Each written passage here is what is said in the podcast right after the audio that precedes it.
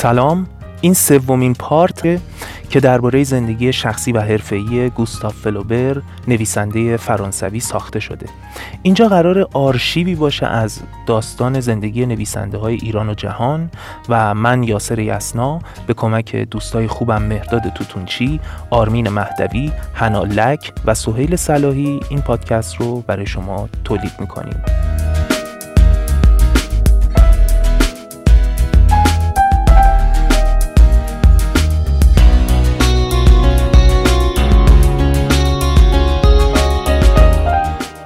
توی پارت قبلی گفتیم که گستاف فلوبر توی شهر روان فرانسه یا روئن فرانسه به دنیا آمده ولی نگفتیم که توی بیمارستانی به دنیا آمده که پدر خودش اونجا جراح بوده.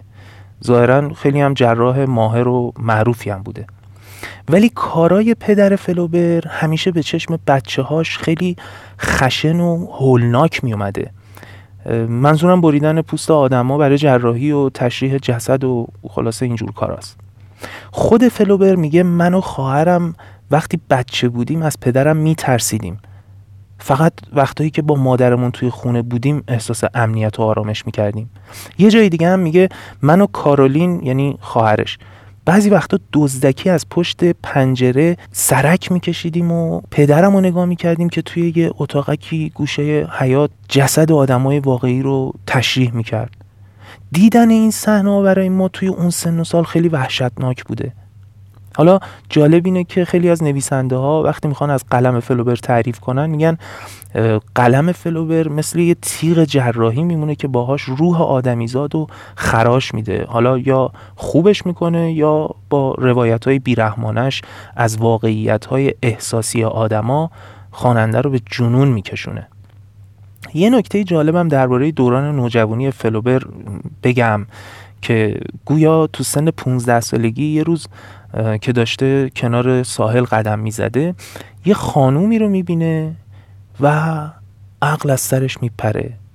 حالا حدس می‌زنید اون خانوم زیبا که یک دل نه صد دل فلوبر رو عاشق و شیدای خودش کرده توی چه position ی لب دریا نشسته؟ قطعا نمی‌تونید فکرشم بکنید. توی پوزیشن شیر دادن به بچه. یعنی در واقع شوهر داشته.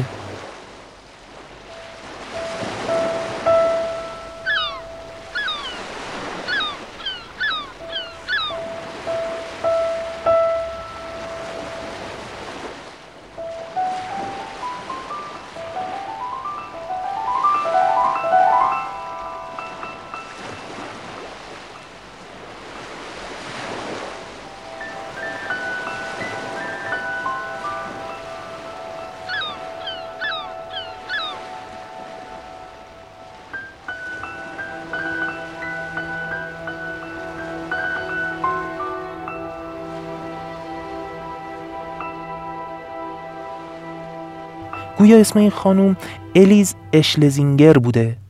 یه همچین چیزی. فلوبر این ماجرا رو برای یکی از دوستای نزدیکش تعریف می‌کنه. اونم اول کلی بهش میخنده بعد میگه خب تو که قطعا نمی‌تونی باهاش ازدواج کنی. شوهر داره. ولی شاید بتونی برای اینکه بیشتر ببینیش یه طرح دوستی خانوادگی بریزی. فلوبرم معطلش نمی‌کنه. به هر کلکی که هست با شوهر اون خانومه رفیق میشه و بعد خود اون خانوم رو به خانوادهش معرفی می‌کنه و خلاصه یه دوستی خانوادگی به وجود میاد. چون سن و سال کمی هم داشته کسی به شک نمی‌کنه. اما این دوستی و عشق ممنوعه با اینکه همیشه از طرف فلوبر سرکوب شده و هیچ وقت هم به جاهای باریک نکشیده واقعا. ولی باعث شد فلوبر به این نویسنده تلخ ولی رومانتیک رئالیست و در عین حال آرمانگرا و فرمالیستی که الان ما میشناسیمش تبدیل بشه.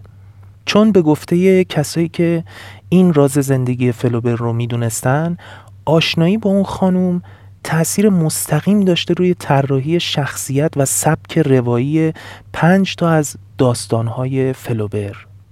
مثلا خاطرات یک دیوانه یا داستان نوامبر یا نسخه اول تربیت احساسات و خب البته مادام بواری که سال 1857 منتشر شد. توی پرانتز اینم بگم که کافکا یکی از اشاق سینه چاک همین کتاب تربیت احساسات بوده. البته به اسم مادام آرنو هم معروفه. کافکا بارها توی نامه های معروفش به معشوقش فلیسه ازش می‌خواد که حتما این کتاب رو بخونه.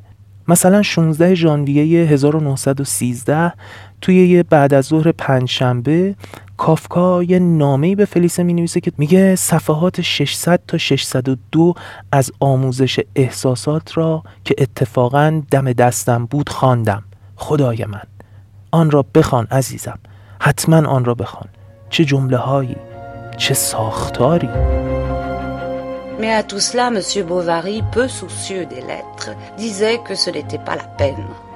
Aurait-il jamais de quoi l'entretenir dans les écoles du gouvernement, lui acheter une charge ou un fonds de commerce? D'ailleurs, avec du toupet, un homme réussit toujours dans le monde. Madame Bovary se mordait les lèvres et l'enfant vagabondait dans le village.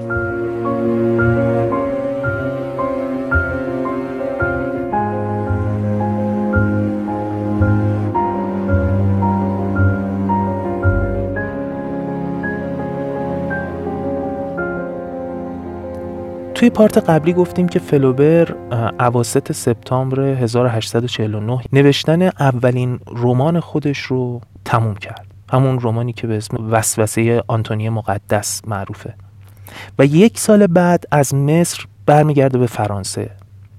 بعد از اون ماجرای تمسخر دوست داشت یه تصمیم خیلی مهم گرفت. حبس خانگی. ظاهرا نقدای تند دوستاش خیلی براش گرون تموم شده. و دقیقا خوبی اینجور نقد کردن ها هم همینه که آدمو به شدت روی لج میندازه. البته لج از نوع خوبش. چون فلوبر پروسه سخت نگارش رمان مادام بواری رو از فردای همون روز شروع می‌کنه. فلوبر برای نوشتن یه ایده هایی توی سرش داشته ولی یه اتفاقی میافته که در واقع روال شکل گرفتن داستان رو یه خورده تند می‌کنه. اونم مربوط میشه به یه خبری که توی روزنامه سراسری فرانسه منتشر میشه درباره رسوایی اخلاقی یه خانم به نام دلفین دلامیر که مثل بمب میترکه دلامیر یه دختر 17 ساله روستایی بوده که شوهرش رو ترک می‌کنه و با یه پزشک پیر ازدواج می‌کنه. همین ماجرا اسکلت اصلی رمان رو پایریزی می‌کنه. و ظاهرا جزئیات ماجرای اون دختر روستایی رو هم توی روزنامه ها تعقیب می‌کنه و در واقع همونا میشه منبع اصلی پیرنگ داستانش. البته نقش یه خانم دیگر رو هم نباید توی نوشتن رمان مادام بواری نادیده بگیریم.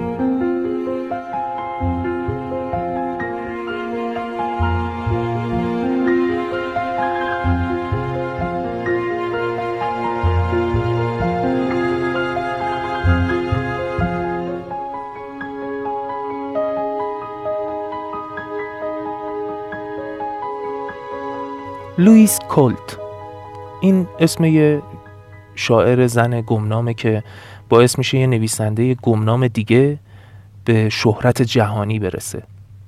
اغلب دیالوگا و جملات عاشقانه ای که شما توی رمان مادام بواری می‌خونین در واقع برگرفته از نامه های عاشقانه فلوبر به همین خانم کلته گویا سال 1846 یه دوره عاشقانه هم با این خانم داشته و ما حالا خیلی از این خانم ممنونیم که باعث شده همچین جمله هایی توی ذهن فلوبر خلق بشه. خلاصه اینکه فلوبر پنج سال خودش رو توی اتاق حبس می‌کنه و به گفته اطرافیانش شبانه روز جلوی یه شومینه نشسته بوده و فقط مینوشته. تنها چیزی که از سپتامبر 1851 تا آوریل 1856 توی اون اتاق سیمتری تغییر کرده شومینه بوده. یعنی زمستونا روشن می شده و تابستونا هم خاموش می شده باقی اتاق پر از کاغذ مچاله و رد قطره های جوهر روی زمین و فرش و لباس های فلوبر و ظرف های روغن ماسیده غذا و یه پرده شیری شکلاتی و یه کاناپه چرک مرد. اطرافیان فلوبر از این پنج سال سخت یه چیزایی تعریف می‌کنن که خیلی جالبه. مثلا مادرش میگه بعد از نوشتن هر قطعه از داستانش منو صدا می‌کرد و اون قطعه رو با صدای خیلی بلند توی اتاق کارش می‌خوند. در واقع می‌خواسته وزن و آهنگ و تأثیر واژه ها و جمله ها رو روی مادرش بسنجه و ریاکشن های مادرش رو ببینه. میگه گاهی دیگه انقدر فریاد می‌کشید که من مجبور می‌شدم بهش تذکر بدم و ساکتش کنم. اسم اتاقش هم گذاشته بوده فریاد خونه یا یه همچین چیزی. یا مثلا باز مادرش میگه یه روز یه صدای مهیبی از اتاق شنیدم و دویدم توی اتاق. دیدم گوستاف پخش زمین شده. همینطورم داره بالا میاره. بردیمش بیمارستان و پزشکش گفت که خانم ایشون مسموم شدن. منم هرچی فکر کردم که آخه چی خورده که مسموم شده چیزی به خاطرم نیومد چون توی 24 ساعت گذشته اصلا چیزی نخورده بوده که بخواد مسمومش بکنه. خلاصه جفت و جورش کردیم و با اینکه سرگیجه داشت برش گردوندیم خونه. وقتی که خوابید من رفتم سراغ آخرین دست نوشته هاش دیدم که بله ماجرای رمان رسیده به صحنه مشهور زهر خوردن شخصیت اول رمان یعنی اما. کسایی که رمان خوندن می‌دونن کدوم صحنه رو میگم بی خود نبوده که یه جای خود فلوبر میگه اما خود منم. یعنی در واقع اون بعد زنانه وجود خودش رو توی شخصیت اما معماری کرده. یا مثلا یکی از دوستاش میگه بعد از تموم شدن رمان مادام بواری استخونای فلوبر حالت گرفته بوده. انگار یه قوز مختصری از پشتش زده بوده بیرون. یه جمله هم منصوب به خود فلوبره که میگه من از اون روزی که رمان اولم و دوستان مسخره کردن تصمیم گرفتم که توی زندگیم یه جور بیرحمانه منظم و مرتب باشم و به سختی کار کنم که دیگه کسی مسخرم نکنه. خلاصه نوشتن رمان تموم میشه و فلوبر از خونه می‌زنه بیرون. اما تصمیم می‌گیره به جای چاپ کتاب اونو توی یه مجله به صورت سریالی منتشر کنه. کدوم مجله؟ مجله رودو پاریس. عواست چاپ رمان بوده که دولت فرانسه محتوای کتاب رو غیر اخلاقی تشخیص میده و ناشر و نویسنده رو برای پاره توضیحات احضار می‌کنه. بعد از جلسات طولانی و کسل کننده دادگاه با وجود اینکه همه اتهامات هم از فلوبر هم از مجله رد میشه و تبرئه میشن ولی داستان عملا دچار ترد اجتماعی میشه. چون برای جامعه سنتی اون زمان فرانسه همچین داستانی با تم روابط عاشقانه یه زن شوهردار با یه مرد دیگه خب خیلی سنگین بوده دیگه. ولی روزگار اینجوری نمیمونه.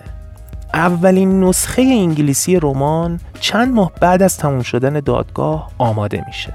حالا کی ترجمهش کرده؟ یه خانومی به نام جولیت هربرت. این خانوم کیه؟ مدیر مدرسه کارولین دختر برادر فلوبر. تنها اطلاعاتی هم که ازش در دست هست اینه که حد زده میشه یه رابطه ریز عاشقانه با گوستاو داشته.